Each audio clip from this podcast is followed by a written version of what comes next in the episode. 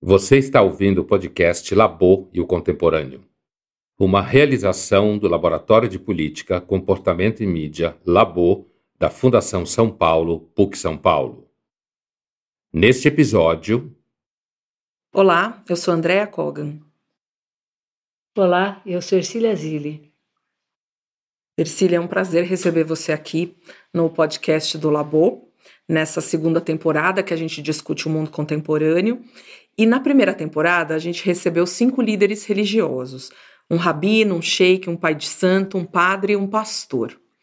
E sempre as pessoas perguntavam pra gente, a gente recebeu muito feedback em relação a isso, por que a gente não falou de espiritismo. Então estamos aqui hoje para isso. Então eu queria, em primeiro lugar, perguntar para você qual é a sua relação com o espiritismo. Por favor. André, em primeiro lugar, eu quero dizer que estou muito contente de estar aqui, muito obrigada. Prazer é nosso. E a minha relação com o Espiritismo começa na minha origem. A minha família era espírita, e então eu nunca tive contato com outra é, religião ou filosofia desde que me conheço por gente. Então, a minha relação hoje é de alguém que cresceu na doutrina espírita, que passou por todas as etapas de desde criança até a mocidade espírita. Fui participando de diversas tarefas em centros espíritas até que fui me organizando e como sou psicóloga, junto com um grupo de pessoas, nós montamos a ABRAP, Associação Brasileira de Psicólogos Espíritas. E a partir daí, todas as minhas atividades, elas são feitas por meio da ABRAP, levando a ABRAP ou representando a ABRAP. Certo. E você também tem um estudo acadêmico, né? Que você é doutoranda em espiritismo. Doutoranda quer dizer na, na área de ciência da religião, que você está aqui no programa da PUC, e você estuda espiritismo de uma forma acadêmica também, não é isso?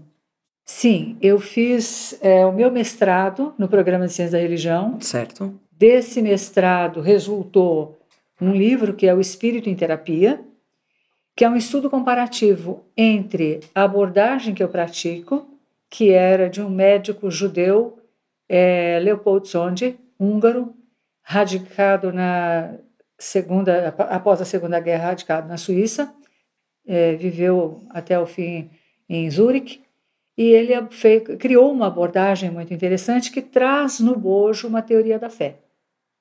Então, esse livro, essa obra, esse mestrado, ele é um estudo comparativo entre três aspectos da teoria zondiana e da doutrina espírita também nos três aspectos de hereditariedade, destino e fé. Depois desse mestrado, eu fui é, fazer um, uma pós-graduação em administração para organizações do terceiro setor na Fundação Getúlio Vargas. E aí o trabalho resultante foi é, a fé como motivação para o trabalho voluntário. Isso tudo na busca de organizando a nossa instituição. E passa mais um tempo, eu resolvo é, voltar para a PUC para fazer o doutorado, que está é, aí no, no finalzinho. finalmente. É, está no finalmente. Então, numa abordagem também, num trabalho que vai, que está abordando a questão das religiosidades, tanto do psicólogo quanto do paciente, é, como trabalhar religiosidade e espiritualidade na relação da psicoterapia, como conciliar esse processo. E isso envolve falar do que é a psicologia, dessa vertente, do que é a doutrina espírita, é, e também o que é o terceiro setor, que é onde a ABRAP se insere, e o que é também o, o Conselho Federal de Psicologia, também onde a gente se insere. Maravilha. E eu vou. A gente fez essa pergunta no, no, no, na primeira temporada e eu acho que isso cabe muito para você, que é como é que o espiritismo ele contribui para a nossa vida nesse século XXI. Né? Cada o pastor falou uma coisa, o rabino falou outra, o pai de santo falou outra, e eu queria falar, perguntar isso para você, como é que o espiritismo contribui para a gente viver melhor? Nesse mundo de hoje? Então, nós espíritas imaginamos que o espiritismo seja um conjunto de princípios pautados numa é, lógica, né? Então, eu penso que hoje as pessoas buscam entender melhor causa e efeito, né? Por que, que as coisas acontecem de uma determinada forma? Qual é o objetivo de estarmos aqui? Então, nós vemos a questão do, da vida numa perspectiva evolutiva.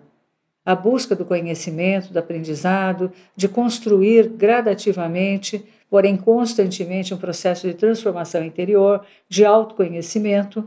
E a diferença é que a gente acredita em reencarnação, sim, mediunidade, sim, e que essas questões possam é, estar, é, possam ajudar na nossa relação aí do dia a dia. Dá mais conforto para as pessoas. Isso dá o entendimento, o conforto e, e dá uma chave de entendimento da vida. Certo. Por que, que eu estou aqui? E por que as coisas acontecem desse jeito? E como poderiam acontecer se as atitudes fossem diferentes? Então, a questão do autoconhecimento e de crescimento é que orientam, que pautam a doutrina espírita. E uma coisa que a gente estuda na, na enfim, também na academia, uh, eu, vou, eu vou abordar isso mais para frente, mas eu queria te perguntar o seguinte: o Espiritismo é considerado uma religião somente aqui no Brasil, né? Uh, é isso mesmo? E por que que isso acontece? Quando Kardec orientou, codificou, fundou o Espiritismo propriamente, ele não tinha em mente inicialmente uma religião mais uma filosofia, ou seja, um conjunto de princípios. É, em termos de outros países, eu acho que veio para o Brasil e adquiriu características de uma religião. E se pensarmos em termos acadêmicos, é, como religião, o Espiritismo traz determinados eixos. Né? Então, se nós falarmos de, pegando Mircea Eliade, né, conceito de, de religião que tem um mito, um rito em objeto de adoração, tem outros conceitos que são muito amplos em termos de religião, mas se a gente pegar só esse eixo, nós temos é, um rito, de certa forma. Né? Todas as reuniões espíritas começam com uma prece. Muita gente diz, mas oração não é rito, né? mas tem uma leitura. Né? Não é só uma prece, tem uma leitura. Uma organização, né? Muitas vezes tem uma música. Sim. Né? E isso, se a gente for muito é, criterioso em termos acadêmicos, caracterizam um, um rito.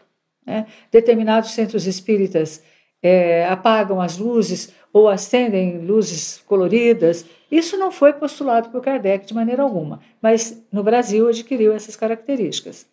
Então há realmente uma discussão nesse sentido. Agora, o Brasil é muito específico. Muito. O Brasil é, uma, é um país interessantíssimo. Brasil, Índia e Estados Unidos são os países mais religiosos do mundo. A diferença é que no Brasil nós temos a dupla pertença. Exatamente. E talvez tripla pertença.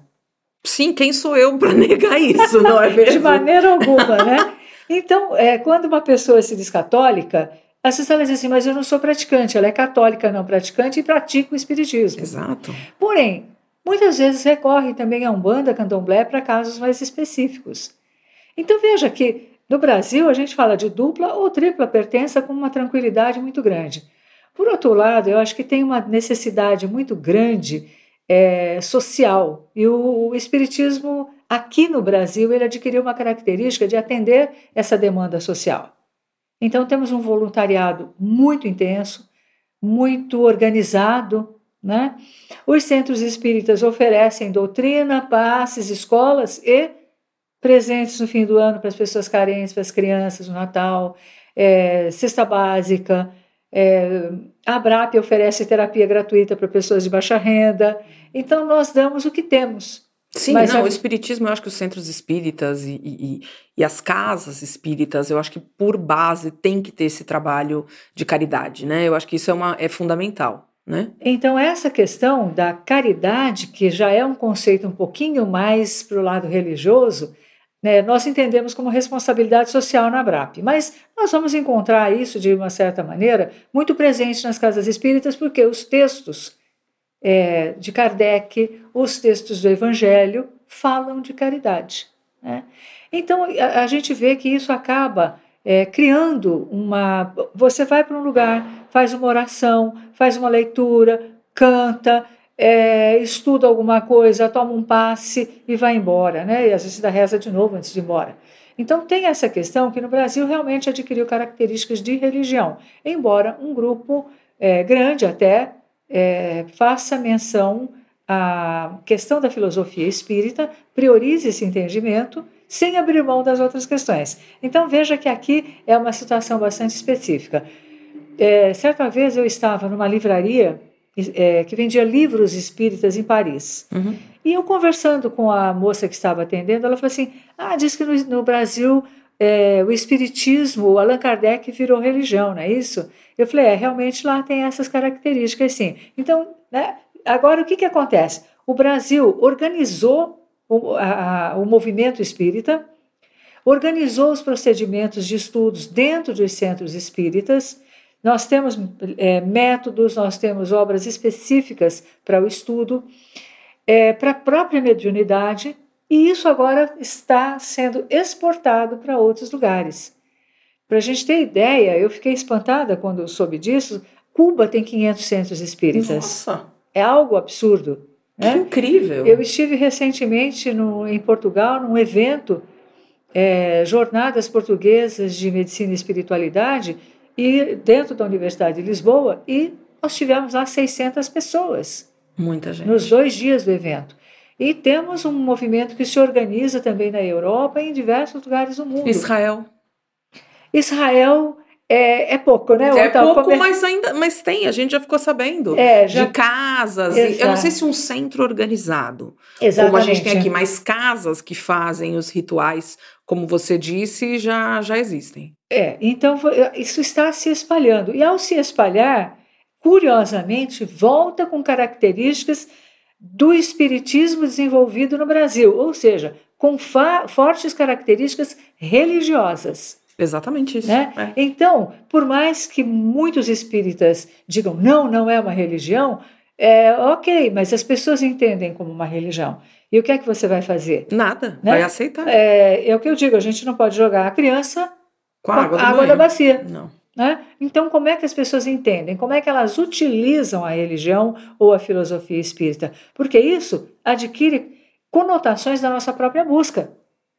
Né? Concordo totalmente. Então, se eu tenho um evangelho segundo o Espiritismo, que é pautado no evangelho cristão, no Novo Testamento, eu tenho que entender que ali, querendo ou não, eu tenho fortes características religiosas. Falando nisso, e você falou também da Umbanda e do Candomblé e da dupla pertença, eu acho que as pessoas confundem, não sei se confundem ou dão um nome geral para Espiritismo, Umbanda e Candomblé como se fosse a mesma coisa. A gente sabe que não é.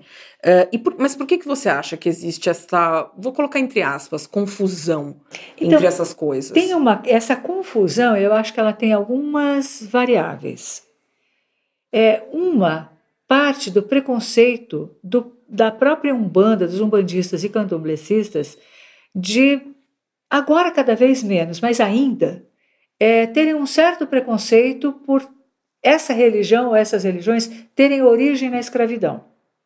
Então agora começa um resgate histórico, a valorização, mas muitas pessoas não, não revelam. E quando você pergunta, dizem, eu sou espírita. Sim. Né?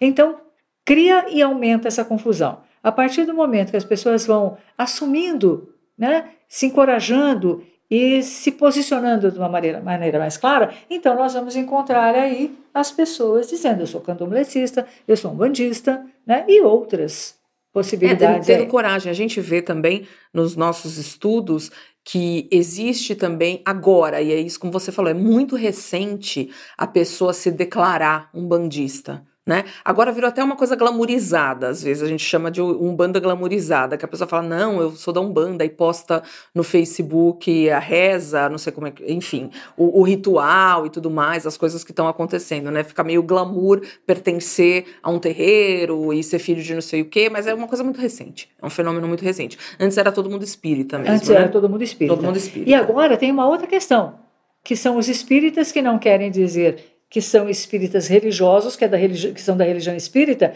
e que no senso, não tendo um campo para isso, se declaram sem religião.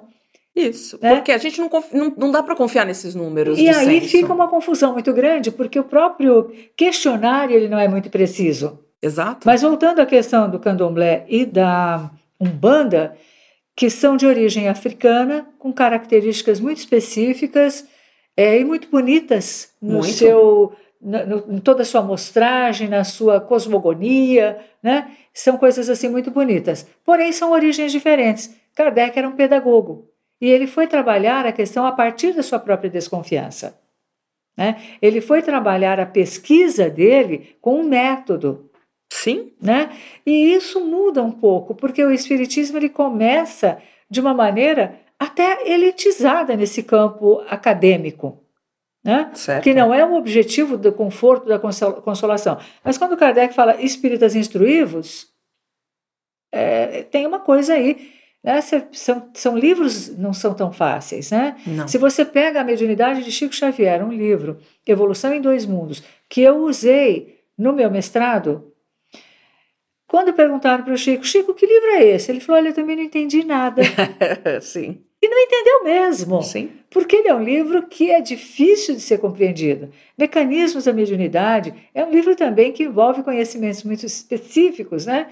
Então ficou, fica uma diferença muito grande. Então as escolas espíritas, elas têm sete, oito anos de estudo. Sim. Se você fizer desde a evangelização da criança até a mocidade espírita, quando você quiser estudar para valer o espiritismo, e essa é uma crítica que eu faço, que deveria haver uma continuidade, mas não há, né? É que aí começa tudo de novo, curso preparatório, aprendiz evangelho, educação mediúnica, e se você quiser fazer palestra, se você quiser né? Então você vai fazendo cada vez mais estudos e isso vai a vida inteira, a gente é. não para. Escola de médiums, né? Escola São de quantos, médiums. Quantos anos de escola de médiums também? Então, é, na verdade, preparatório um Preparatório. ano, a escola de aprendiz do Evangelho dois, escola de, de preparação de médios, de educação médica mais dois. E É aí muita vai, coisa. Né? E aí você tem filosofia espírita, ciência espírita, você vai entrando em outros campos, em outras é, aprofundando em outras questões, curso do expositor espírita. Então é curso que não acaba mais. Né? Ainda bem, né? O que eu, e aí você falou do Chico. A gente fala Chico com uma intimidade Ah, aqui é. no Brasil, que é uma coisa incrível. Mas é, eu acho que, dependendo da faixa etária, não existe um brasileiro que não tenha ouvido falar de Chico Xavier. É, é, sei lá, é um ponto meu de estudo e, e você é, é, deve achar a mesma coisa. E aí eu te pergunto, como é que ele alcançou essa posição, né? Uma falta de outra palavra melhor, e digamos assim, de estar acima do bem e do mal. Porque eu acho que o Chico, independente, eh, pelo menos das experiências e das pesquisas que a gente faz, quando você fala o nome do Chico Xavier, independente da religião que a pessoa se declare, ou, ou enfim, Sim. ou não se declare, ela tem um profundo respeito pelo Chico Xavier. Como é que isso uh, foi atingido no Brasil? Como é que a gente chegou nesse ponto? Então, a gente acho que tem que passar um pouco pela história do Chico, né? Que a partir de todo o sofrimento da vida dele, ele sempre teve é, o conforto da mãe que aparecia para ele, que conversava durante uma, uma época, a manifestação, manifestação mediúnica é, precoce, portanto. Precoce. uhum. Né? Era católico, Era. era católico. Quantos anos ele tinha quando começaram as manifestações? Ah, ele era criança, Criancinha, pequena, né? é, quando a mãe faleceu, né?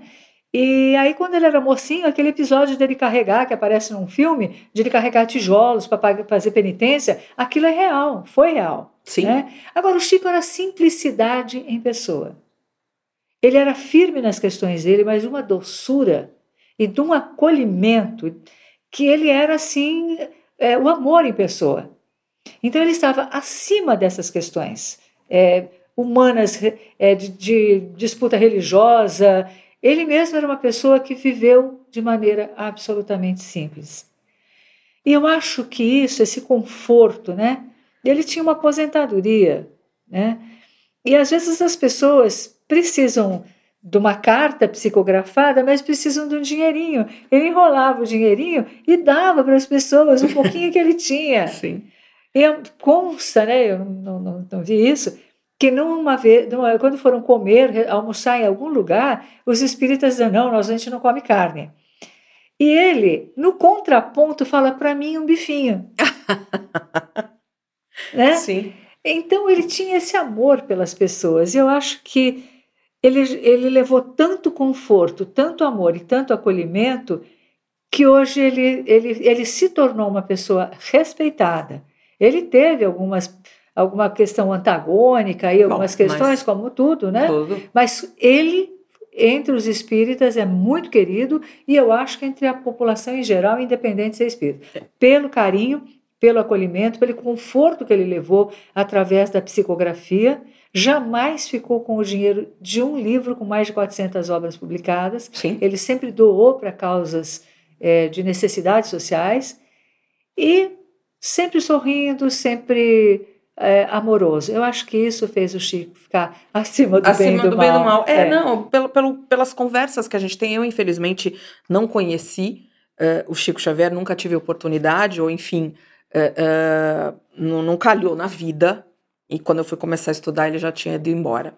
Eh, mas todo mundo que a gente fala que teve um acesso ao Chico, seja uma conversa, uma carta, uma carta psicografada, até amigos meus que foram amigos mesmo do Chico, é uma admiração profunda, É, né? ele é. É uma coisa que vai muito além de religião e de outras questões. E a dedicação, né? Eu acho que também existe essa crítica, mas ele trouxe elementos do catolicismo. Sim, ele era católico, né? Ele se transformou em espírita, mas ele tinha um histórico. E é claro que esse histórico pode ter permeado.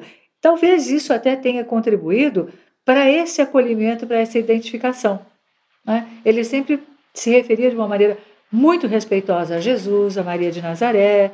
Então, essa maneira como ele fez é, é, essa, essa integração entre o que ele era e o que ele se tornou. Sim. E falando em comunicação com o mundo espiritual, que era o que o Chico fazia também, o que, que seria essa comunicação com o mundo espiritual? E eu vejo assim, há muitas pessoas, e eu estou falando isso sem total, sem nenhum tipo de juízo de valor, mas há muitas pessoas que buscam o espiritismo eh, para um conforto em relação a alguma coisa, né? O que a gente sempre fala. Em relação a uma perda, em relação a uma morte, a um problema financeiro, enfim, a problemas de trabalho, e querem respostas rápidas, né? E o espiritismo, por exemplo, pela psicografia ou por al- alguém com algum dom mediúnico, pode dar esse conforto para essa pessoa. Mas é muito claro nas pesquisas que a gente faz, né, Ercília, e que você sabe muito mais do que eu, que essa comunicação com o mundo espiritual não é a parte mais importante do espiritismo. O que, que você acha disso? Então, a mediunidade ela tem determinadas funções. Sim, né? A função de esclarecer, a função de levar conforto, levar conhecimento, né? Mas o eixo da doutrina espírita é o conjunto de princípios que devem pautar a vida daqueles que escolhem ser espíritas. Por quê? Porque o espiritismo não tem batismo, não tem casamento, não tem missa de sétimo dia, não tem alguém que. Não tem um padre. não tem um, um padre, papa, não tem um papa, coisa. É. né? Então, o que é que tem? Né? Tem esse conjunto de princípios que você acolhe, escolhe. Ninguém nunca vai dizer, olha, a partir de hoje você é espírita. É você que vai se definir, que vai se autodenominar, porque ninguém vai falar, não, e, e, e cadê o seu certificado, Certificado de de, espiritismo. batismo, né? né? É, ou Cadê a de- carta dizendo que você é espírita? não existe. Então, é muito tranquilo. Por outro lado, o Espiritismo também não oferece a salvação. E isso já é uma característica, porque normalmente as religiões oferecem a salvação. Tem esse troco no final, né? Tem e o essa... Espiritismo não, não, tem, não, tem, a- não te oferece a salvação. Não responde por você. Não diz o que você tem que fazer. Aqui está um conjunto de princípios. Você olha para isso, escolhe, se sensibiliza e vê por onde você vai começar. Mas é, é interessante isso de não oferecer a salvação. É, ele oferece o quê? Ele alerta para a necessidade e a possibilidade de um processo de transformação interior, da pessoa desejar e fazer um esforço para se tornar uma pessoa melhor. Perfeito. Para quem? Para si próprio. Porque sendo melhor, ele vai atuar de uma forma mais positiva onde ele estiver. Né? Então, acho que essa questão é, é interessante para a gente observar. É, é- é um diferencial, porque não, o passe também é um momento de conforto, não é para você ficar lá a vida inteira tomando passe. Claro. Tem gente que fica viciado em passe, né? Tem, mas aí a gente até chama, brincando, É. de papa passe, porque é onde a pessoa parou, ela não parou na transformação interior. Tá. Ela fica como, ao invés de comungar, por exemplo, ela vai tomar o passe. Sim. Mesma Né? relação. E aí a gente alerta: olha, você não veio para ficar tomando passe, você veio para se fortalecer, para é, estabelecer um projeto de crescimento espiritual para ler, para estudar, para questionar, né? não para ficar tomando passe a vida inteira. Mas tem aquelas pessoas que vão só para, para a palestra e para o passe. Né? É. Mas a gente também não, não, não entende que essa pessoa é, seja de fato espírita, a gente não pergunta. Né? Sim, ela nem que... precisa. Não, né? nem precisa. Se ela está fazendo bem para ela também. É, o que volta é como tem uma orientação para o serviço de passe, é, se ela vai para o atendente fraterno, é, por que, que você está buscando novamente? Você já pensou em estudar? Você entendeu? Ou seja, sai da relação de dependência e vai em busca da autonomia de ser aquilo que você deseja ser. Maravilha. Uh, as pessoas religiosas ou as pessoas que têm dons mediúnicos, aí nessas duas categorias, é, é muito difícil da outra pessoa entender que isso não é sinônimo de ética. Ser um religioso ou ter dom, algum tipo de dom mediúnico quer dizer que você seja santo, em palavras mais populares, né? Uma coisa é totalmente diferente da outra. Não são todos os padres, os rabinos, os pastores, Sim. os pais de santos, os médiums que são éticos e estão acima do bem e do mal, né? Uh, e no espiritismo, eu acho que às vezes fica claro, até por causa da mídia, uh, que algumas pessoas podem se valer da fé das outras para ganhar algo né? O ganhar seja em qualquer aspecto que você entenda, financeiro, etc. O que, que você acha disso?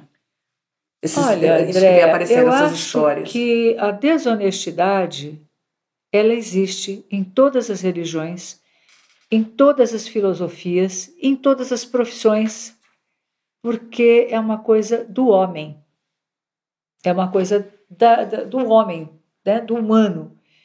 E então eu acho que isso, se de fato essa pessoa se, eh, se considera espírita, esse não é um procedimento espírita, no sentido da evolução, de se tornar uma pessoa melhor.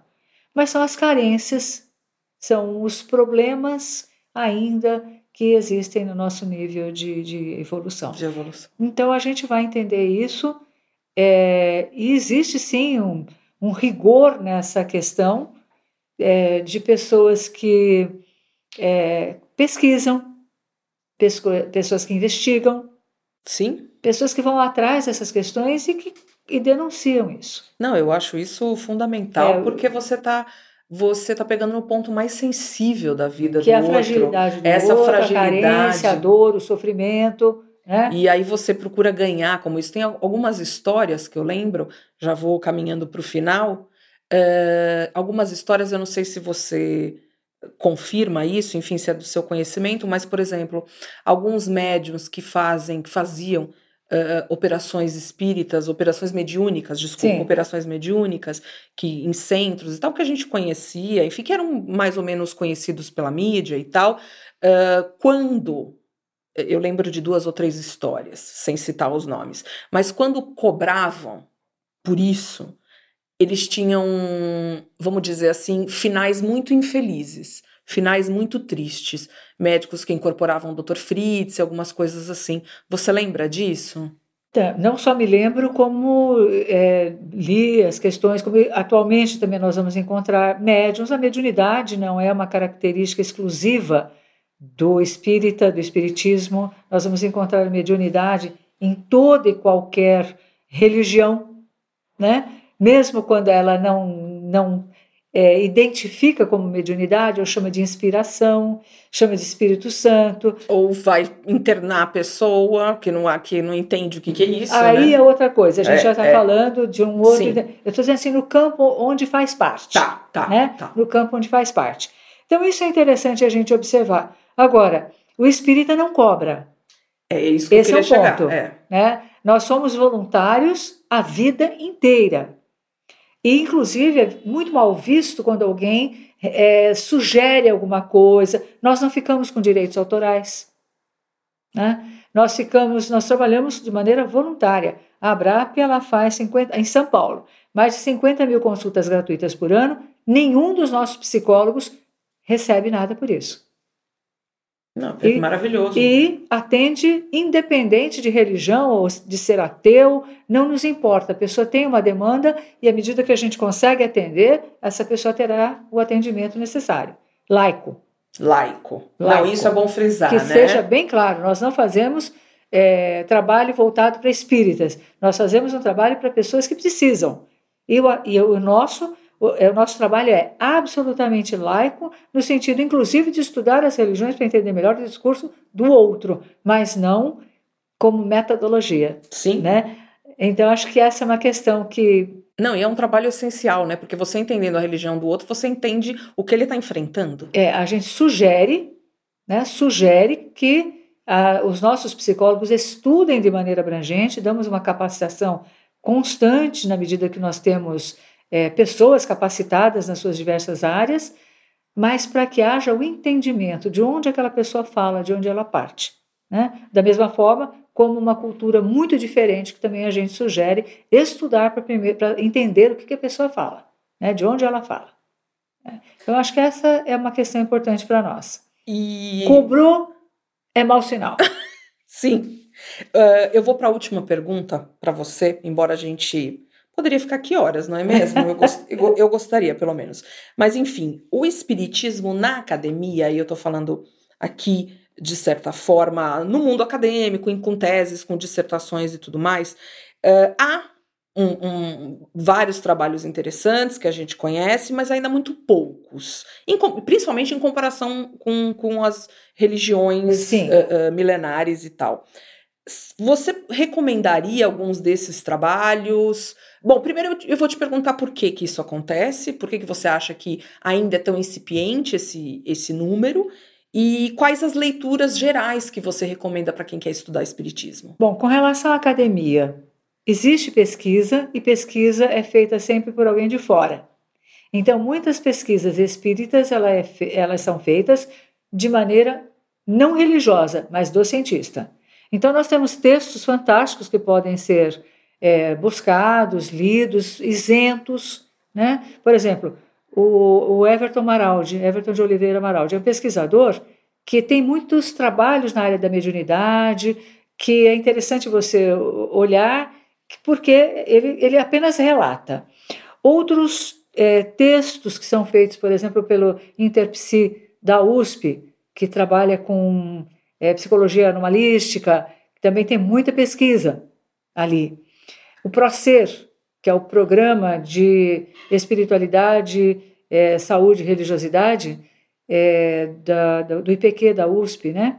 que também tem pesquisas muito interessantes. É, e, e, acho que alguns departamentos, né, de história por um viés histórico, de antropologia por um viés antropológico, de religião só pelo aspecto religioso, a gente encontra algumas coisas então, também, né? Então encontra, assim, algumas questões que você vai encontrar pesquisa relacionada ao espiritismo.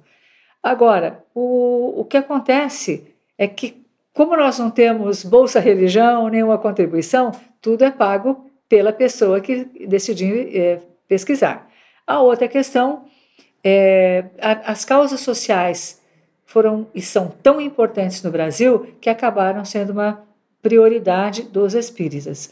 Mas existe sim bastante literatura, eu acho que vale a pena é, olhar a, a, a, obra de Kardec, as obras psicografadas por Francisco Cândido Xavier, entre outros, e os pesquisadores, que tem muita coisa importante para a gente ler. Maravilha.